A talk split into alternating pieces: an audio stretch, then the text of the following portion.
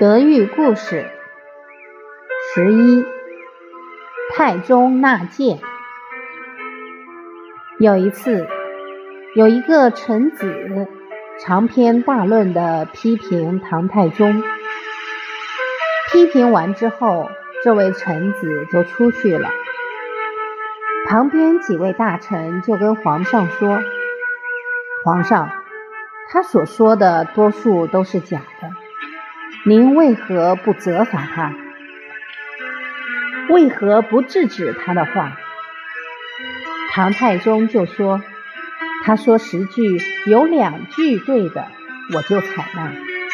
假如我去制止他，这样一传出去，说皇上对别人的谏言还会反驳，还会批评。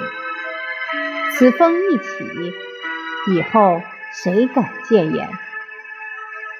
唐太宗能够看得这般深远，能广纳众言，再自己去判断，这样就不会堵塞忠臣对他的劝谏。唐太宗面对别人讥毁的时候，他是持这样的态度。所以，一个人的心量有多大，成就。就有多高。